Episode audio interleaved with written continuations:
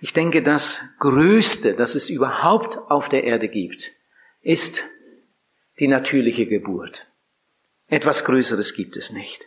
Die natürliche Geburt. Und wenn ein Kind geboren ist, dann freuen sich nicht nur die Eltern, dann kommen die Verwandten und die Nachbarn und jeder will einmal da hineinsehen und dann ganz der Papa oder ganz die Mama und, und, und, und, und. Also das ist eine wunderbare Sache. Wenn ich dran denke, wie meine Schwester ihr erstes Baby bekommen hatte, ich war damals 15 Jahre alt, ich war von zu Hause weg. Mit 15 Jahren hatte ich ja das Elternhaus schon verlassen und war in die Ferne gegangen. Und dann kam ich den ersten Sonntag nach Hause und dann erfuhr ich, meine Schwester hat ein Baby bekommen. Und dann bin ich dahin und wollte meine Nichte sehen. Und dann habe ich dann in den Stubenwagen reingeguckt und dann, dann sah ich, das Kind hat richtige Finger. Und richtige Fingernägel waren da schon. Ich habe gestaunt und da gingen die Augen auf und das, das bewegte sich. Also ich stand da als 15-Jähriger. Ich glaube, das war das erste Mal, dass ich so ein neugeborenes Kind so, so richtig intensiv sah vor mir. Und ich habe darüber gestaunt. Was ist das nur für ein Wunder? Das war gerade noch in, in Mamas Bauch und jetzt liegt es da und bewegt die Augen, bewegt die Hände und so weiter. Ein richtiger Mensch. Ah, was ist das doch für eine gewaltige Sache. In äh, Psalm 139 sagt David, David hat auch darüber gestaunt, Psalm 139, da steht, du hast mich gebildet im Mutterleibe. Ich danke dir dafür, dass ich so wunderbar gemacht bin. Wunderbar sind deine Werke. Das erkennt meine Seele. Es war dir mein Gebein nicht verborgen, als ich im Verborgenen gemacht wurde, als ich gebildet wurde in tiefster Verborgenheit. Deine Augen sahen mich schon, als ich noch gar nicht bereitet war, und alle Tage waren in dein Buch geschrieben, die noch werden sollten, von denen noch keiner da war. Aber wie schwer sind für mich, Gott, deine Gedanken, wie ist ihre Summe so groß? Wollte ich sie zählen, so werden sie mehr als der Sand. Gottes Schöpfung ist so wunderbar. Ich danke dir, sagt David, dass ich so wunderbar gemacht bin, dass das alles so funktioniert. Und wir sind oft so undankbar. Wie viele Menschen sind so undankbar mit ihrem Leben. Undankbar. Ihr Aussehen, ihre Haarfarbe und, und was weiß ich, alles Mögliche gefällt ihnen nicht und, und nörgeln herum. Als ich damals mit 15 Jahren von zu Hause wegging, ich wohnte beim Lehrmeister. Der Lehrmeister hatte zwei Töchter, die eine war so alt wie ich, die andere etwas jünger. Da haben die mich so oft geärgert. Die haben gesagt, Willem hat eine Himmelfahrtsnase äh, weiß nicht, war die etwas zu klein, so spitz oder was weiß ich. Äh, Willem hat eine Himmelfahrtsnase, haben sie gesagt. Haben sie mir oft gesagt, du mit deiner Himmelfahrtsnase. Und das hat mich geärgert. Ich kann euch sagen, ich habe manch eine Nacht auf dem Bauch geschlafen. So. Immer in der Hoffnung, dass sich meine Nase etwas verändert. Ihr Lieben, Gott hat uns wunderbar gemacht. Und wir sind, dass wir so verschieden sind, jeder ein Original für sich, das, das hat Gott sich so ausgedacht und wir sollten ihm immer wieder dafür danken. Ich sagte vorhin, das Größte, das es überhaupt auf der Erde gibt, ist die natürliche Geburt. Aber ich glaube, noch viel gewaltiger ist die Wiedergeburt. Nach der ersten Schöpfung, als Gott den Menschen geschaffen hatte, war ein großer Jubel im Himmel. Das steht in der Bibel. Gott sagt, und, und meine Lust war bei den Menschenkindern, die Engel Gottes, der ganze Himmel war in Bewegung.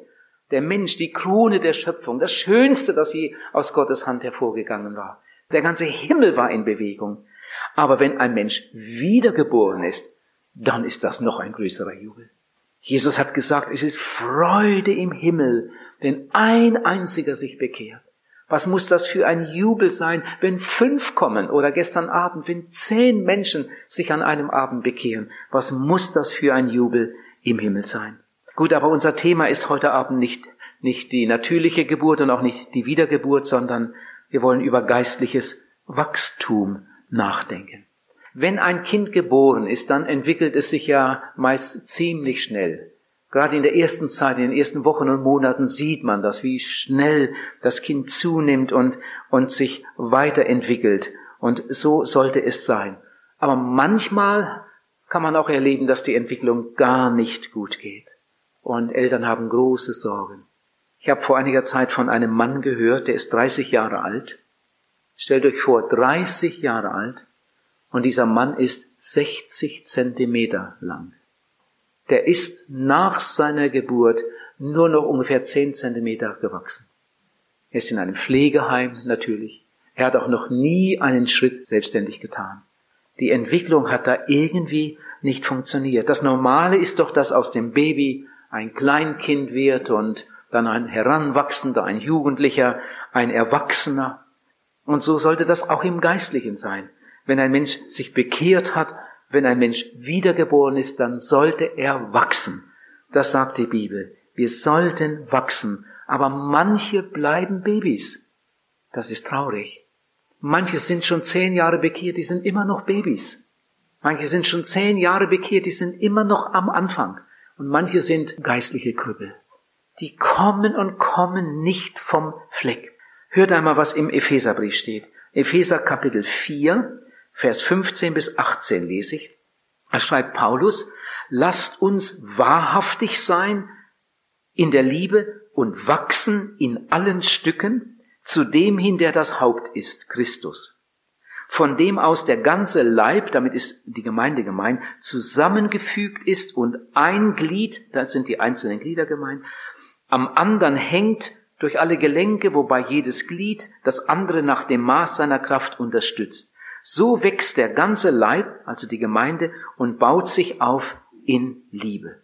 So sage ich nun und bezeuge im Herrn, dass ihr nicht mehr leben dürft wie die Heiden in ihren nichtigen Gedanken. Ihr Verstand ist verfinstert und sie sind dem Leben, das Gott schenkt, entfremdet durch ihre Unwissenheit und durch die Verstockung ihres Herzens. Lasst uns wahrhaftig sein und in der Liebe wachsen, in allen Stücken zu dem hin, der das Haupt ist. Eine interessante Bibelstelle. Paulus sagt, wir sollen wachsen. Und in der Luther-Übersetzung stehen diese Worte in allen Stücken. Das gefällt mir so. An dieser Stelle gefällt mir die Luther-Übersetzung am allerbesten. Lasst uns wachsen in allen Stücken. Da ist jemand, der hat eine echte Bekehrung erlebt, ist wirklich bekehrt, ist wiedergeboren, er hat Heilsgewissheit, aber dann bekommt er falsche Nahrung. Wie im natürlichen Leben ist das auch im geistlichen Leben eine, eine ganz große Gefahr, dass einer eine falsche Nahrung bekommt oder überhaupt keine Nahrung bekommt. Vielleicht bekommt er eine schlechte Betreuung. Vielleicht hätte er ganz andere Möglichkeiten, aber er nimmt sie nicht wahr. Er geht irgendwo hin, wo schlechte Predigten gehalten werden oder wo, wo der Redner selbst nicht einmal bekehrt ist und so wird er schlecht betreut und dann wird er anfällig für alle möglichen Kinderkrankheiten und dann nimmt er eine ganz schiefe Entwicklung. Manche kommen sogar in eine falsche Lehre hinein. Sie werden lau, sie werden lahm und das Allerschlimmste ist, die Jahre vergehen und sie bringen keine Frucht für Jesus. Lieben, es ist ein ganz großer Unterschied, in welcher Familie ein Kind aufwächst. Das ist auch im Geistlichen so. Du kannst die, eine ganz klare Bekehrung erlebt haben. Du bist wirklich wiedergeboren.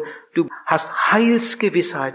Aber wenn du falsche Nahrung bekommst oder überhaupt keine, wenn du schlechte Betreuung bekommst, dann wirst du anfällig für alle möglichen Kinderkrankheiten. Du kannst nicht wachsen und du kannst keine Frucht bringen für die Ewigkeit. Gott will, dass wir wachsen. Und da steht, wir sollen wachsen in allen Stücken. Ich will jetzt mal ein paar Beispiele nennen. Wir sollen wachsen in der Erkenntnis. Du bist jetzt ganz am Anfang, du bist im ersten Schuljahr, in der ersten Klasse. Und jetzt sollst du wachsen in der Erkenntnis, sollst wachsen in der Erkenntnis Gottes. Gleich nachdem ein Mensch bekehrt ist, beginnt für ihn eine Entdeckungsreise. So wie in der Schule. Wenn unser Kind krank wird im dritten Schuljahr und zwei Wochen nicht zur Schule kann, drei Wochen nicht zur Schule kann, dann kommen die Eltern schon in Not. Das verpasst jetzt so viel. Dann sorgen wir schon für irgendwelche Nachhilfe, damit es den Anschluss nicht verpasst. Ihr Lieben, das ist im Geistlichen genauso. Wenn wir nicht dabei sind, wenn wir nicht dran sind, wenn wir nicht mitmachen, dann verlieren wir irgendwie den Anschluss. Wir sollen wachsen in der Erkenntnis. Dafür ist auch dieser Grundkurs des Glaubens so wichtig. Dafür ist der Bibelfernkurs so wichtig.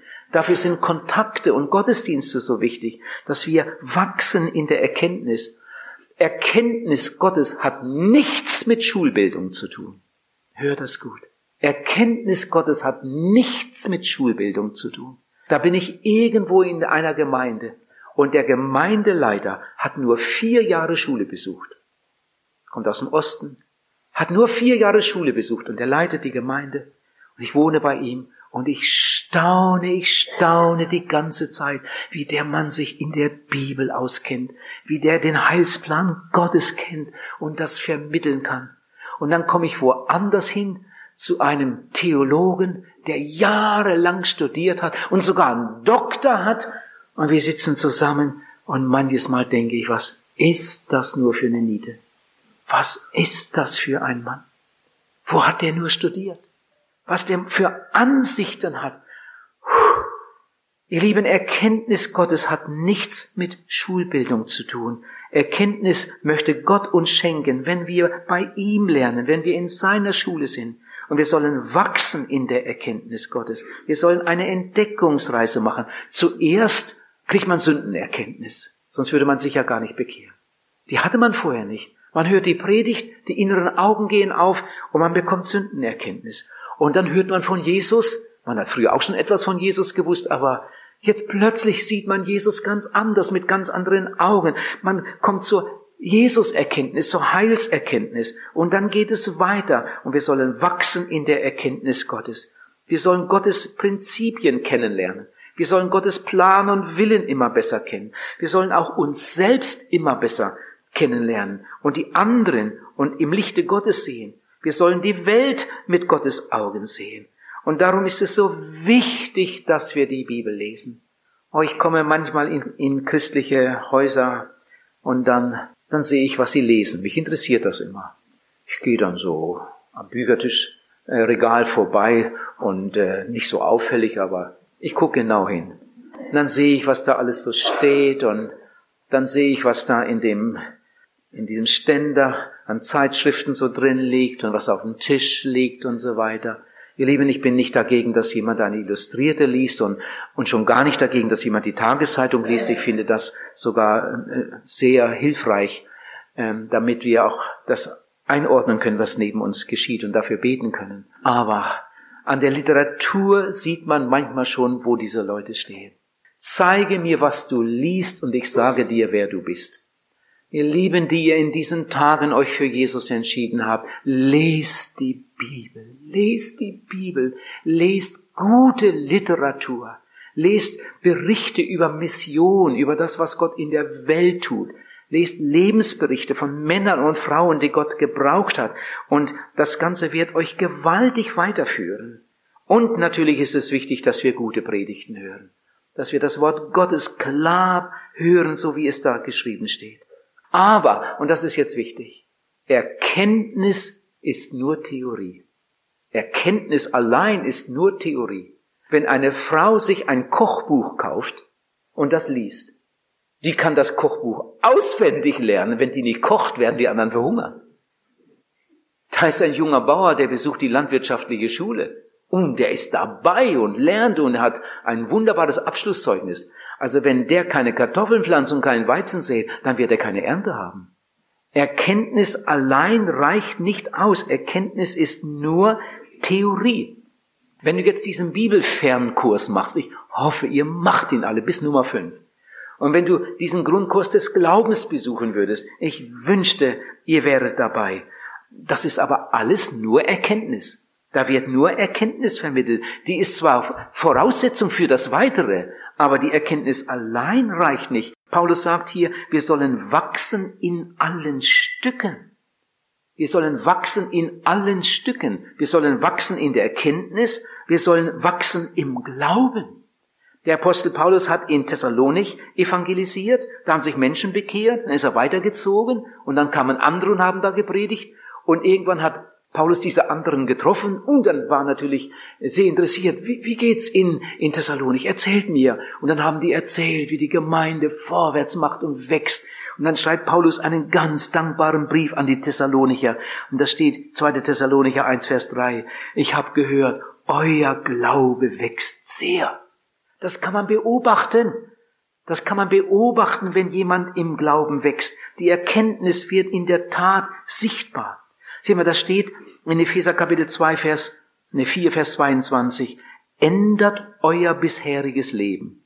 Legt den alten Menschen ab, der sich durch trügerische Begierden selbst zugrunde richtet. Erneuert euch in eurem Geist und Sinn. Zieht den neuen Menschen an, der nach dem Bild Gottes geschaffen ist, in wahrer Gerechtigkeit und Heiligkeit.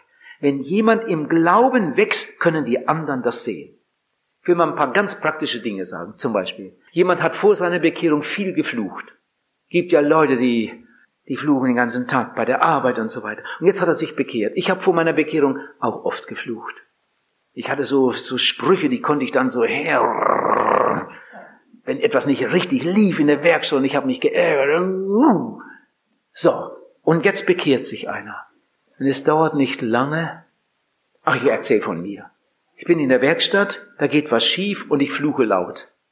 Und das sagt der alte Geselle, da waren vielleicht sechs Leute in der Werkstatt, und der Geselle sagt, alle Achtung, fluchen kann er aber noch ganz schön.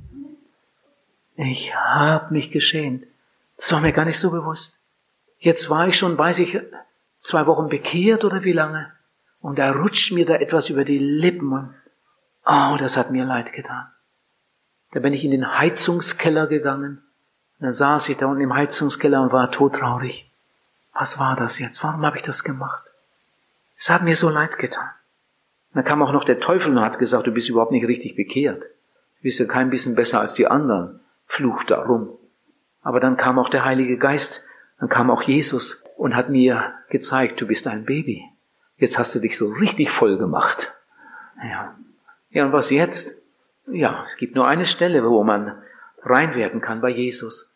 Dann habe ich da im Heizungskeller gesessen und habe gebetet, Herr Jesus, vergib mir das. Vergib mir das, ich will das nicht mehr. Hilf mir, dass ich nie mehr fluche. Ihr Lieben, ich habe nie mehr geflucht. Ich kann mich jedenfalls nicht daran erinnern. Das ist Wachstum im Glauben.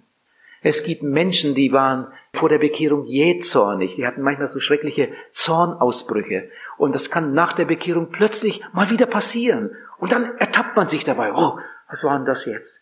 Geh zu Jesus und sag ihm das, Herr, so war das früher, du weißt es und du hast mir das alles vergeben. Aber jetzt wohnst du in mir.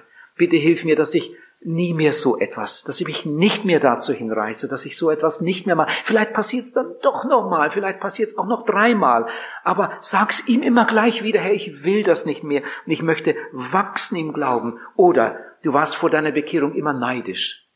Neidisch, der hat ein größeres Auto und der hat schönere, äh, was weiß ich was, und Kinder sind klüger. Und dann ist man neidisch, neidisch auf den Nachbarn, auf den Arbeitskollegen. Das ist etwas Furchtbares. Neid ist eine ganz, ganz schreckliche Sünde, steht in der Bibel. Neid und Geiz, die Wurzel aller Übel.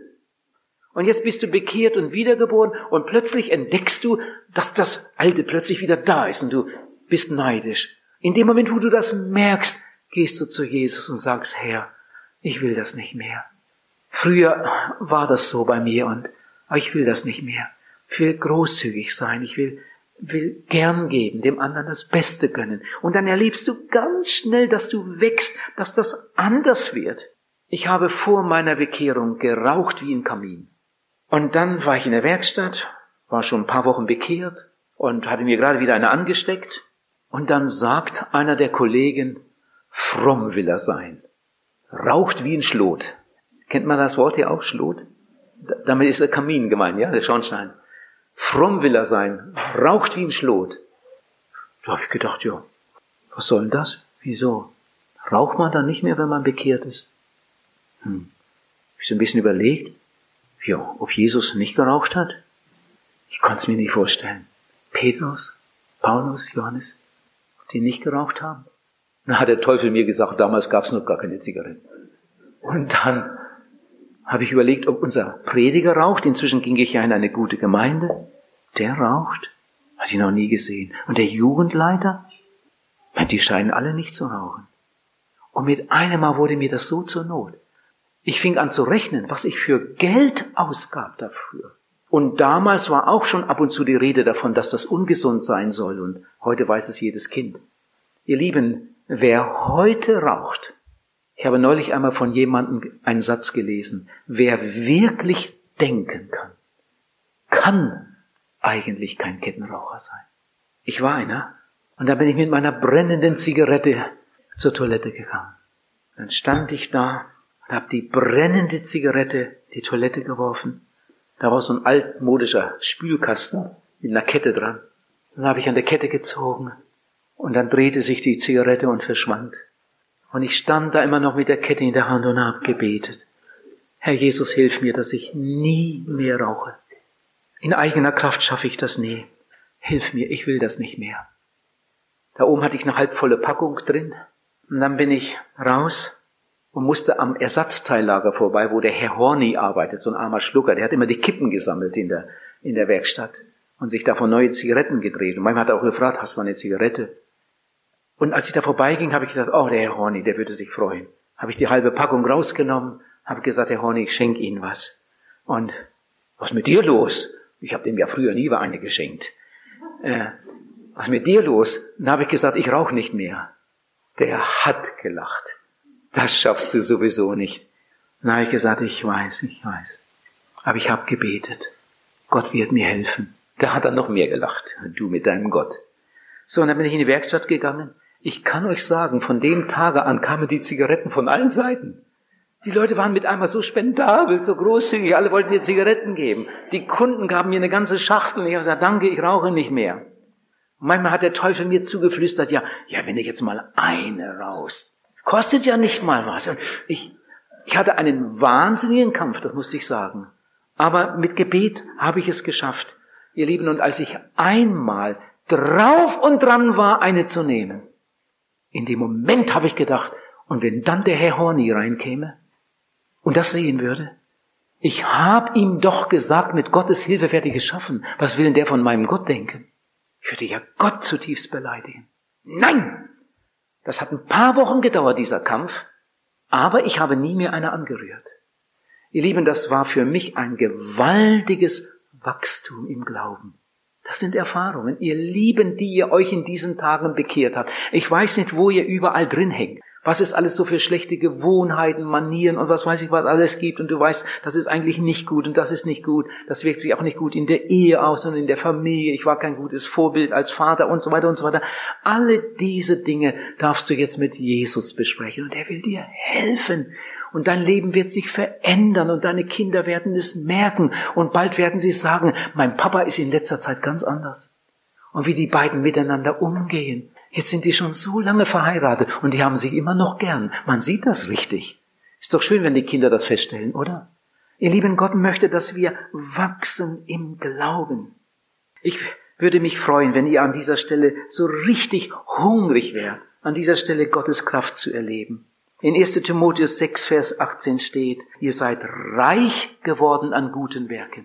Als ich mich damals bekehrt hatte, da habe ich kurz nach meiner Bekehrung ein Büchlein bekommen, da war die Rede vom Zehnten geben. Den Zehnten von dem, was man verdient und so weiter, fürs Reich Gottes geben. Und das war alles so plausibel, das war alles so gut erklärt von einer jungen Gemeinde in Afrika. Die haben sich bekehrt und dann wurde ihnen das gleich beigebracht. Der Zehnte von dem, was Gott euch gibt, das geht ihr zurück ins Reich Gottes. Manche Leute haben, haben, wenn sie zehn Eier hatten, haben sie ein Ei mit am Sonntag in den Gottesdienst genommen und so weiter und so weiter. Und, und die Geld verdient hatten, haben ein Zehntel davon fürs Reich Gottes gegeben. Und Gott hat diese Gemeinde gesegnet. Ihr Lieben, unsere fünf Missionare, die zehn Jahre in Albanien gearbeitet haben, haben oben in Kukis nur unter Moslems. Heute ist da eine große, lebendige Gemeinde, die besteht nur aus bekehrten Moslems in Kukis im Norden Albaniens. Die haben von Anfang an den Albanern gezeigt, dass es gut ist, wenn man den Zehnten von dem, was man verdient, fürs Reich Gottes gibt. Dann segnet Gott. Dann segnet Gott. Ob du Rentner bist oder Sozialhilfeempfänger oder Bettler oder was auch immer oder normaler im Beruf oder sogar sehr viel Verdienst, gib den Zehnten von dem, was Gott dir schenkt, fürs Reich Gottes. Bete darum, Herr, wo soll ich das geben? Das nächstliegende ist immer die Gemeinde, wo man sein Brot bekommt. Und es gibt noch viele andere Möglichkeiten. Ihr Lieben, ich habe das damals sofort angefangen, gleich nach meiner Bekehrung. Ein paar Wochen danach, als ich dieses Büchlein gelesen habe. Und das haben wir durchgezogen bis heute. Und wenn wir von der Oma 50 Mark bekommen haben zum Geburtstag oder zu Weihnachten, dann haben wir fünf davon in die Schachtel getan, wo der Zehnte drin ist. Das Geld gehört uns nicht, das gehört dem Herrn Jesus. Und so machen wir das bis heute. Von allem, was wir bekommen, immer sofort ein Zehntel in diese Schachtel hinein. Und das, davon nehmen wir was mit, wenn wir zum Gottesdienst geben. Davon machen wir eine Überweisung und dies und das und jenes. Und Gott segnet das.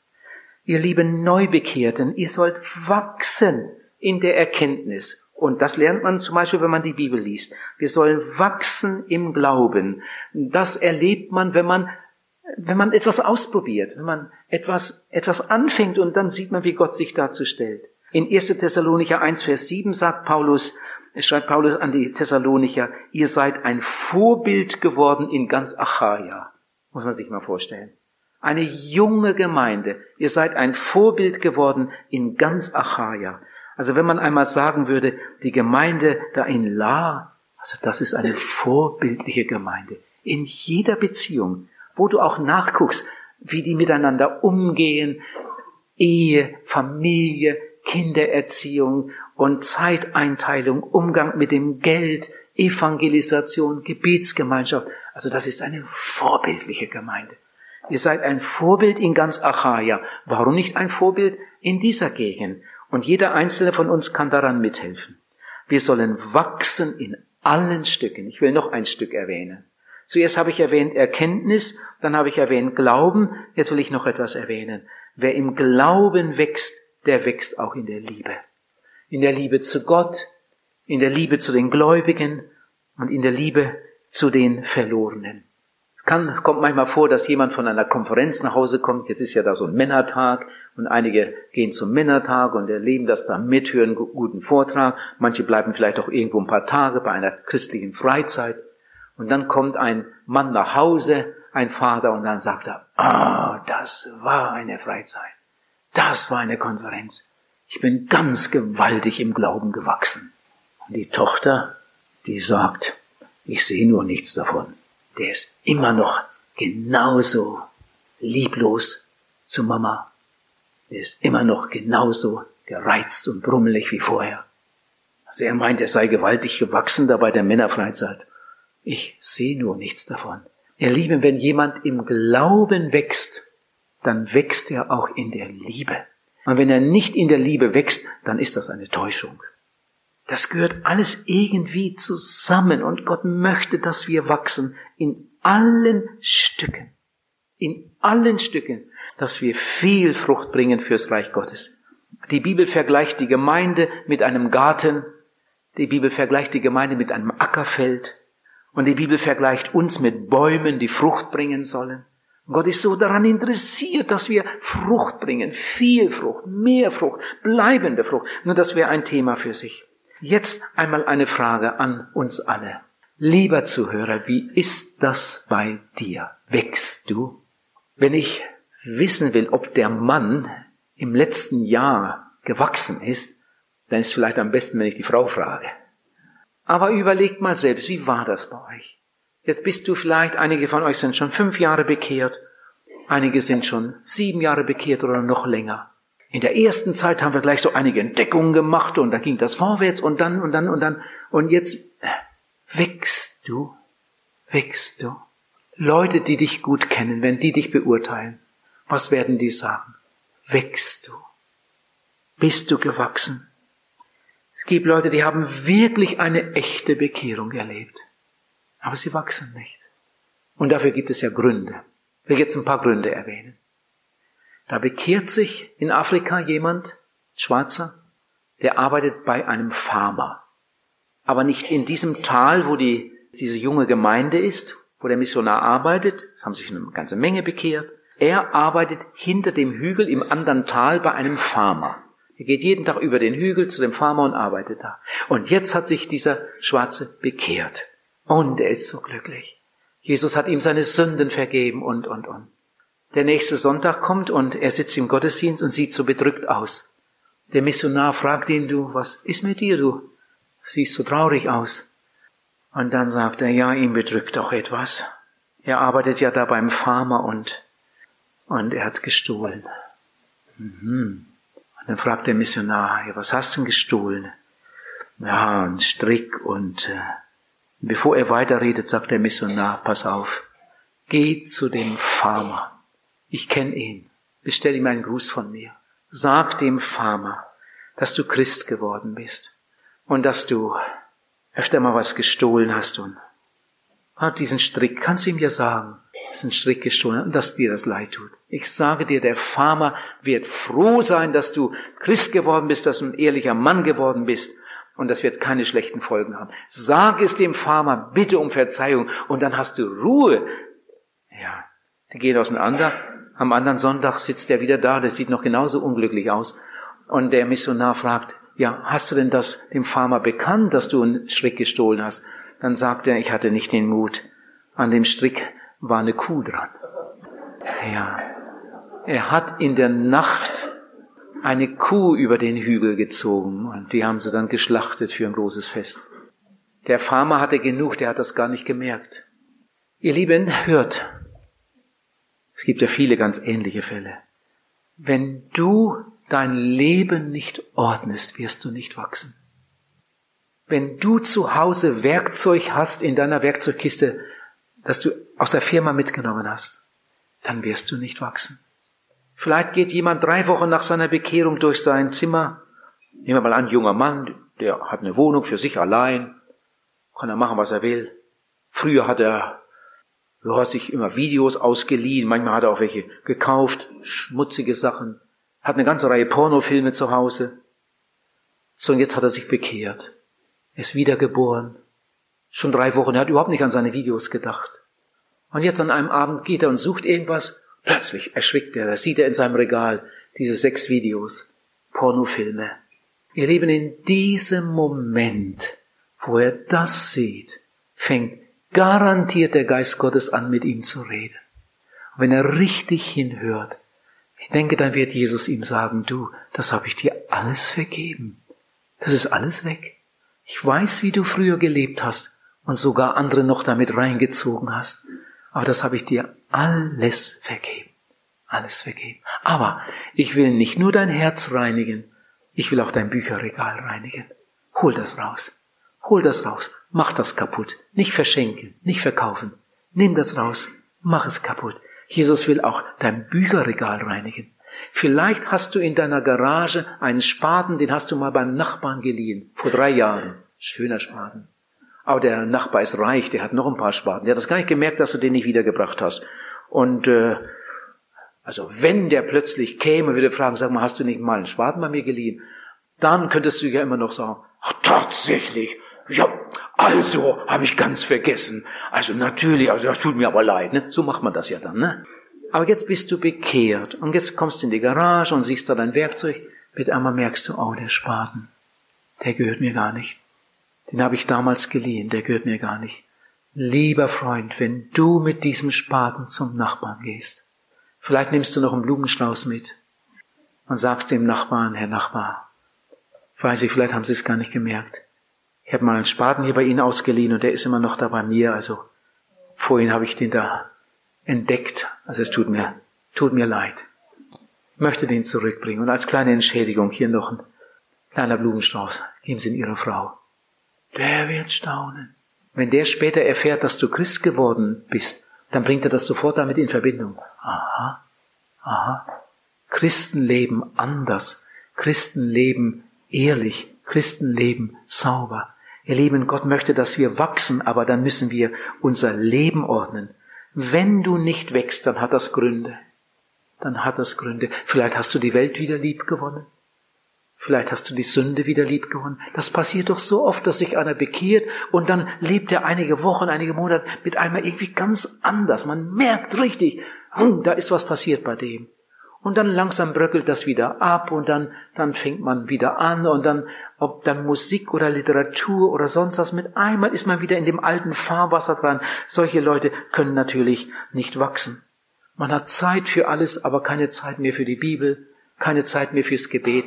Ich sage euch, wenn zu mir jemand in die Seelsorge kommt, der schon einige Zeit bekehrt ist, vielleicht schon einige Jahre, hat irgendwelche Probleme, das ist fast bei mir immer die Reihenfolge in meiner Fragestellung. Ich frage erst einmal, sind Sie bekehrt und wiedergeboren? Haben Sie Heilsgewissheit? Und dann sagt er, ja, ja, eigentlich ja. Sie haben eine klare Bekehrung erlebt und Jesus angenommen, Sie sind ein Gotteskind. Ja. Dann frage ich, und die staunen dann, die nächste Frage, was haben Sie denn heute Morgen in der Bibel gelesen? Heute? Heute Morgen bin ich gar nicht dazu gekommen. Naja, es kann ja mal vorkommen. Was haben Sie denn gestern in der Bibel gelesen? Gestern. Ach, Herr Pals, das ist ja ein Problem und man hat so viel zu tun und ich muss morgens um fünf raus und so weiter und so weiter und so weiter. Und äh, ihr Lieben, dann weiß ich alles. Dann weiß ich alles. Wenn ein Kind nicht gestillt wird, wenn ein Kind nicht gefüttert wird, wenn ein Kind nicht die richtige Nahrung bekommt, dann wird es krank, dann vielleicht geht's kaputt. Und das ist im Geistlichen genauso. Man hat so schön angefangen und nach einiger Zeit bröckelt das ab. Man hat keine Zeit mehr für die Bibel, man hat keine Zeit mehr fürs Gebet und, und dann kann man nicht mehr wachsen. Wenn jemand nicht wächst, dann hat das Gründe. Vielleicht hast du kein Bekenntnis und Jesus kann sich nicht mehr zu dir stellen. Dass ein junger Mann hat sich bekehrt, ist in der Gemeinde mit einem brennenden Herzen. Alle freuen sich, wie der sich entwickelt und dann muss er zur Bundeswehr. Die Eltern sind auch gläubig, und die Mutter sagt noch, Junge, nimm die Bibel mit. Ja. Hat er alles eingepackt. Die Bibel liegt immer noch im Nachtschrank. Die Mutter sagt noch einmal, du, deine Bibel liegt ja noch hier, nimm deine Bibel mit. Er sagt, ja, ich, ich habe das Neue Testament eingestellt. Ah. Naja, ist ein bisschen kleiner. Sehen die anderen nicht so schnell, ne? Und das hat er im Koffer unter der Wäsche. Und der junge Mann geht zur Bundeswehr und er ist mit einigen auf der Bude. Der ist schon 14 Tage bei der Bundeswehr. Sein neues Testament liegt immer noch unten unter der Wäsche. Er schämt sich am Abend vor dem Schlafengehen oder wo, es am besten einzurichten wäre, mal seine Bibel aufzuschlagen und ein Kapitel zu lesen. Wenn dann die anderen fragen, was machst denn du da? Ja, ich lese die Bibel. Bist du katholisch? Nein. Wieso? Ich lese jeden Tag die Bibel. Aha, bist du Christ? Ja. Und schon ist das Gespräch im Gang. Stell dir das nur einmal vor. So einfach geht das.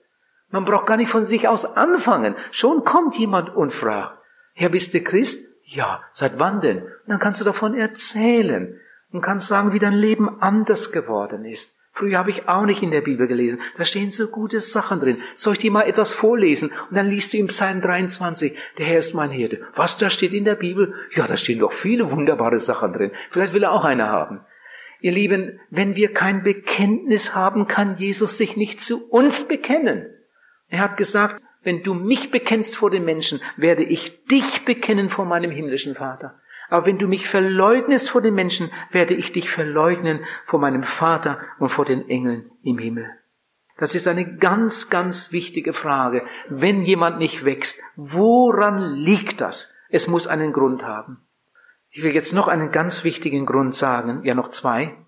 Wenn jemand nicht im Glauben wächst, vielleicht liegt es daran, dass er nie richtig gepflanzt wurde. Das kann der Grund sein. Er ist nie richtig gepflanzt und darum kann er auch nicht wachsen. Aber es gibt Leute, die, die sind ständig in der Gemeinde, die hören die Bibel, das, die Predigt, vielleicht lesen sie sogar die Bibel und christlichen Abreißkalender, aber sie sind nicht wirklich bekehrt. Sie sind nicht wirklich wiedergeboren. Sie haben keine Heilsgewissheit. Und sie versuchen das mit guten Werken irgendwie auszugleichen. Manche Leute, die, die, die rackern sich richtig ab für Gott. Sie helfen mit in der Gemeinde, in der Kinderarbeit und da und da und im Putzteam und, ja, mit mir müsste der liebe Gott zufrieden sein. Ihr Lieben, wir kommen Gott keinen Millimeter näher durch das, was wir tun sondern wir kommen nur mit Gott in Verbindung, wenn wir uns bekehren und wiedergeboren werden, wenn Jesus in unser Leben kommt. Und alles, was wir dann hinterher tun, das tun wir nur aus Liebe, das tun wir nur aus Dankbarkeit. Mit Rettung haben unsere guten Werke nicht das geringste zu tun. Bei Gott gilt nur ein gutes Werk, nur eins, und das ist das Erlösungswerk von Golgatha. Und nur wer das für sich in Anspruch genommen hat, der ist mit Gott im Reinen, der ist ein Gotteskind. Und jetzt möchte er aus Dankbarkeit Gutes tun. Und jetzt setzt er sich ein und hilft mit und Gott segnet ihn und er darf wachsen und darf sich verändern. Aber es ist das immer schön, wenn man Menschen, die man länger nicht gesehen hat, nach einigen Jahren wieder trifft und dann merkt man, Mensch, da ist was gegangen in der Familie. Wie der sich verändert hat. Jetzt ist er erst drei Jahre bekehrt, wie der sich verändert hat.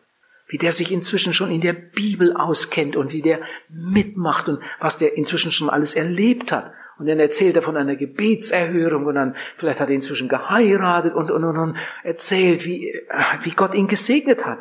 Gott möchte, dass wir wachsen, dass wir wachsen. Das geht nur, wenn wir eine klare Bekehrung erlebt haben und nicht nur Namenchristen sind. Wenn jemand nicht wächst, muss das Gründe haben. Es kann sein, dass jemand nie den richtigen Durchbruch erlebt hat. Ihr Lieben, und davon gibt es eine ganze Menge Leute. Die erkennt man an ihren Gebeten und an ihrem Reden. Da kommt eine Frau und sagt, ich gehe immer in die Gemeinde, ich gehe schon jahrelang in die Gemeinde und, und helfe mit und, und, und, und, und, und. Aber jedes Mal, wenn eine ernste Predigt kommt, dann werde ich so unsicher. Ich weiß, ich weiß gar nicht, bin ich überhaupt wiedergeboren? Jedes Mal, wenn eine so ernste Predigt kommt, dann, dann werde ich so unsicher. Ich habe überhaupt keine richtige Heilsgewissheit. Und dann frage ich ein bisschen und ja, haben sie sich denn bekehrt und ja, ja, schon, schon, wer weiß wie oft. Und ja, ich frage noch ein bisschen und noch ein bisschen und dann sage ich, passen Sie auf. Jetzt beten wir beide mal zusammen, dass Gott uns jetzt hilft und dann sprechen wir weiter. Ja? Ja, einverstanden. Wollen Sie zuerst beten und dann bete ich. So, dann fallen wir die Hände und dann betet die Frau, ja lieber Heiland, du siehst ja meine Not und ich bitte dich, wenn da noch irgendwas ist, bitte vergib es mir doch und rette meine Seele und lass mich doch nicht verloren gehen. Amen. Ich weiß sofort, dass die Frau nicht wiedergeboren ist. Also ich bin hundertprozentig sicher, dass die Frau nicht wiedergeboren ist. So kann kein Wiedergeborener beten. Herr, vergib mir alle meine Sünden und rette meine Seele. Und wenn mein letztes Stündlein kommt, sei mir gnädig, lass mich nicht verloren gehen. So kann kein Mensch beten, der wiedergeboren ist. Ein Mensch, der bekehrt und wiedergeboren ist, der weiß, meine ganze Vergangenheit ist unter dem Blut. Ich sage das immer wieder Menschen, die sich bekehren. Wenn du jetzt nach Hause gehst und wenn du morgen zu Hause betest Oh, bitte, bitte bete nicht morgen früh, Herr Jesus, vergib mir alle meine Sünden. Da machst du ihn ganz, ganz traurig. Bitte bete nie mehr in deinem Leben, Herr, rette meine Seele. Bete nie mehr sowas. Du hast dich doch heute Abend bekehrt. Deine Sünden sind doch alle vergeben. Deine Seele ist doch gerettet. Jetzt steht dein Name im Buch des Lebens. Bete nie mehr in deinem Leben. Jesus, nimm mich an. Das ist ja genauso, als wenn ich heute Abend nach Hause telefoniere und sage, Johanna, Evangelisation ist zu Ende, ich komme nach Hause, oh bitte, heirate mich doch. Also ich werde doch sagen, das erste war ganz schön, aber das zweite, was soll denn das? Was soll denn das? Ich bin ja gern mit dir verheiratet, aber bitte heirate mich doch. Das geht doch gar nicht, oder? Das geht doch gar nicht. Selbst wenn wir, wir könnten zum Standesamt gehen und würden sagen, das war so schön damals, wir machen das normal dann würde der Beamte sagen, das geht nicht. Sie sind bereits verheiratet. Das geht nicht. Ihr Lieben, wenn ein Bekehrter sich bekehren will, sagt Jesus, das geht nicht. Du bist doch bekehrt. Herr Jesus, rette meine Seele. Wie? Deine Seele hab ich doch gerettet. Du bist doch wiedergeboren. Das ist doch bereits passiert. Ihr Lieben, wenn das passiert ist, dann sollten wir fröhlich unsere Straße ziehen und ihm immer wieder dafür danken. Aber das Problem ist, dass manche Leute einfach in diesem Prozess tatsächlich stecken geblieben sind. Sehr oft ist das bei Menschen der Fall, die sich allein bekehren, ohne Hilfe eines Seelsorgers. Sie wissen dann nicht so richtig, wie sie es machen sollen. Und dann beten sie, dann sagen sie, Herr Jesus, vergib mir alle meine Sünden, rette meine Seele. Vielleicht weinen sie sogar bitterlich. Herr, es tut mir wirklich leid. Und dann, dann bemühen sie sich, alle Sünden in Erinnerung zu bekommen. Und das habe ich gemacht. Und dann fällt ihnen noch etwas ein und das noch und das noch. Herr Jesus, vergib mir, bitte wasche mich in deinem Blut, vergib mir alle, alle meine Sünden. Lass mich nicht verloren gehen. Rette meine Seele, sei mir gnädig. Amen. Ihr Lieben, so wird man nicht wiedergeboren. Du kannst stundenlang um Vergebung deiner Sünden bitten. Du kannst bitterlich dabei weinen und knien und sonst was machen. So wird man nicht wiedergeboren. Wiedergeboren wird man, wenn man Jesus, den Retter, im Glauben in sein Leben aufnimmt. Natürlich muss man vorher seine Sünden bekennen. Vorher muss man Jesus bitten, Herr Jesus, vergib mir meine Sünden. Bitte vergib mir. Und dann sage ich ihm, dass ich bringe dir meine Kindheit, meine Jugend, meine Vergangenheit, mein ganzes altes Leben. Herr Jesus, nimm es mir weg. Vergib mir. Und in der Bibel steht, dein Blut macht rein von aller Sünde. Herr Jesus, das glaube ich. Das steht in der Bibel und die Bibel ist wahr. Gott kann nicht lügen. Ich danke dir, dass du auch für meine Sünden gestorben bist. Ich danke Jesus dafür. Ich nehme das im Glauben an und dann öffne ich mein Herz und sage, Herr Jesus, komm in mein Herz. Ich entscheide mich für dich. Ich will dein sein und du sollst mein sein. Ich will dir gehören. Ich danke dir für diesen Abend. Diesen Abend will ich nie mehr vergessen. Heute Abend habe ich das schmutzige Kleid abgegeben und du hast es weggenommen. Heute Abend habe ich dich aufgenommen als Heiland, als Retter. Jetzt bin ich dein und du bist mein. Jetzt darf ich mit dir gehen. Und wenn ich am anderen Morgen bete, dann sage ich, Herr Jesus, ich danke dir, dass ich mich gestern Abend bekehren durfte. Ich danke dir, dass du mir alle meine Sünden vergeben hast. Ich danke dir, dass ich ein Gotteskind bin. Jetzt schon 22 Stunden gerettet. Ich bin ein Gotteskind, danke Jesus. Und am nächsten Tag kann ich sagen, Herr, jetzt bin ich schon zwei Tage bekehrt. Mein Name steht im Buch des Lebens. Und dann passiert mir eine Panne. Ich rutsche in irgendeine Sünde hinein, habe laut geflucht oder irgendwas. Was habe ich jetzt gemacht? Dann gehe ich zu Jesus und sage nicht, Herr Jesus, rette meine Seele. Ich sage auch nicht, Herr Jesus, vergib mir alle meine Sünden. Ich sage auch nicht, Herr Jesus, hilf mir, wenn mein letztes Stündlein kommt, sondern ich gehe zu ihm und sage, Herr Jesus, ich danke dir, dass du mich gerettet hast Jetzt bin ich schon drei Tage bekehrt. Ich bin ein Gotteskind. Mein Name steht im Buch des Lebens. Aber jetzt habe ich dich bestimmt sehr traurig gemacht. Und ich bin auch traurig darüber. Diese Panne da. Diese lieblose Reaktion da vorhin. Dieser Zusammenstoß mit dem Arbeitskollegen oder irgendetwas. Es tut mir so leid, dass mir das passiert ist. Herr Jesus, vergib es mir. Nimm es weg. Ich danke dir, dass du auch dafür dein Blut gegeben hast. Und jetzt will ich mich wieder freuen. Halleluja. Und dann gehe ich weiter. So wie das Kind gerade noch, ja, voll, sich voll gemacht hatte. Es ist sauber gemacht, alles wieder gut. So habe ich auch den Dreck abgegeben und es geht fröhlich weiter. Ihr Lieben, wenn jemand nicht wächst im Glauben, hat das Gründe. Ich habe eine ganze Menge aufgezählt. Und dies ist auch ein Grund bei manchen die sind irgendwie ein bisschen fromm und quälen sich herum, aber sie sind nicht wiedergeboren, haben keine Heilsgewissheit. Die sind immer mit der Vergangenheit beschäftigt. Es gibt Leute, die beten jeden Abend dasselbe Gebet. Herr, vergib mir alle meine Sünden, sei mir gnädig und wenn mein letztes Stündlein kommt, lass mich nicht verloren gehen. Es gibt Leute, die beten jeden Abend, Herr, rette meine Seele. Das sind alles Leute, die nicht wiedergeboren sind, sonst würden sie nicht so komische Gebete beten. Der andere geht am Abend zu Bett und sagt, oh Jesus, ich danke dir für den hinter mir liegenden Tag. Wir hatten zu essen und zu trinken und Kleidung und Wohnung und Frieden im Land. Ich durfte als Christ leben. Heute durfte ich sogar ein paar Traktate weitergeben und ich bin so froh, dass ich jetzt schon drei Wochen bekehrt bin oder schon drei Tage bekehrt bin. Danke, Herr Jesus. Und ich danke dir, dass du jetzt auch mit mir in diese Nacht gehst. Vielleicht fällt dir irgendetwas ein, was nicht gut war. Und du sagst, Herr Jesus, die Sache da vorhin mit dem Kollegen, die bedrückt mich etwas. Ich bitte dich, vergib mir das. Und wenn mal wieder so eine Lage kommt, hilf mir, dass ich anders reagiere. Ich möchte doch dich verherrlichen, ich möchte für dich leben. Ihr lieben Christen sollten fröhliche Menschen sein, dankbare Menschen, jeden Tag mit dem Wissen, meine Sünden sind vergeben, ich bin gerettet, ich bin sein. Und wenn Jesus im nächsten Augenblick kommt und mich zu sich holt, das könnte auch ein Verkehrsunfall oder irgendetwas sein, ich bin immer bereit, weil ich immer mit ihm lebe. Ich gehe mit ihm in die Nacht, ich stehe mit ihm am Morgen auf und in meinem Hinterkopf immer dieses Wissen, ich bin ein Kind Gottes, ich bin erlöst, ich bin sein. Ich muss zum Schluss kommen. Ihr Lieben, es ist schlimm, wenn jemand nicht wächst. Das ist schlimm.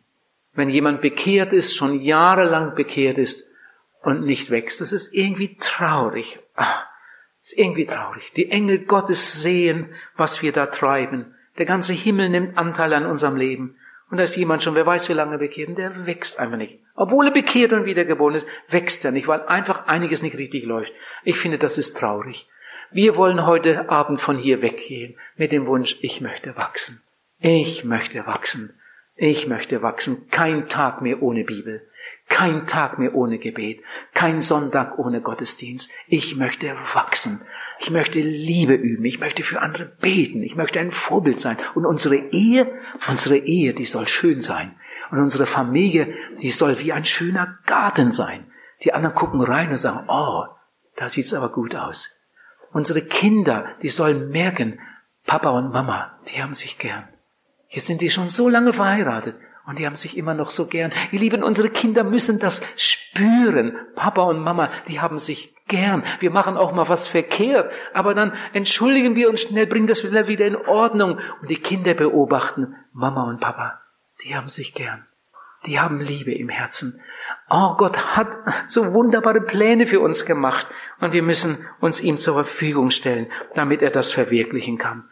Es ist schlimm, wenn man nicht wächst. Das ist traurig. Aber es ist noch schlimmer, und damit schließe ich, es ist noch schlimmer, wenn jemand überhaupt nie gepflanzt ist im Garten Gottes. Wie viele, viele solche Menschen gibt es.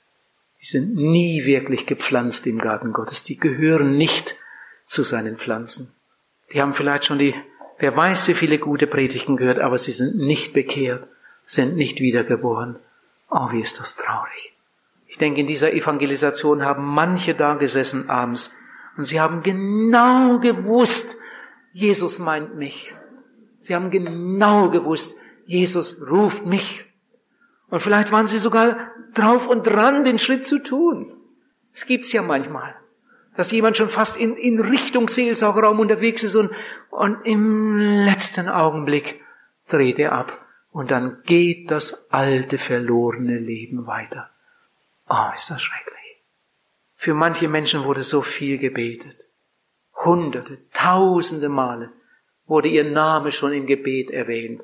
Oh Herr, rette meinen Arbeitskollegen, rette meinen Arbeitskollegen, überführe ihn, überwinde ihn, rette ihn.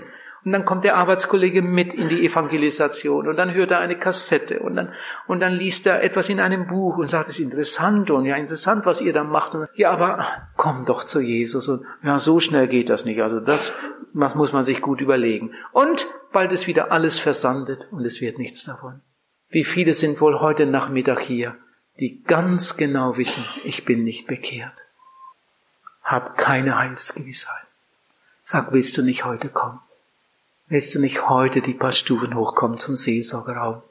Und dieser Tag wird der Tag deiner Errettung. Der größte Tag deines Lebens. Und dann gehst du mit dem Wunsch, jetzt will ich für Gott leben, jetzt will ich für Jesus leben, ich will wachsen, ich will wachsen.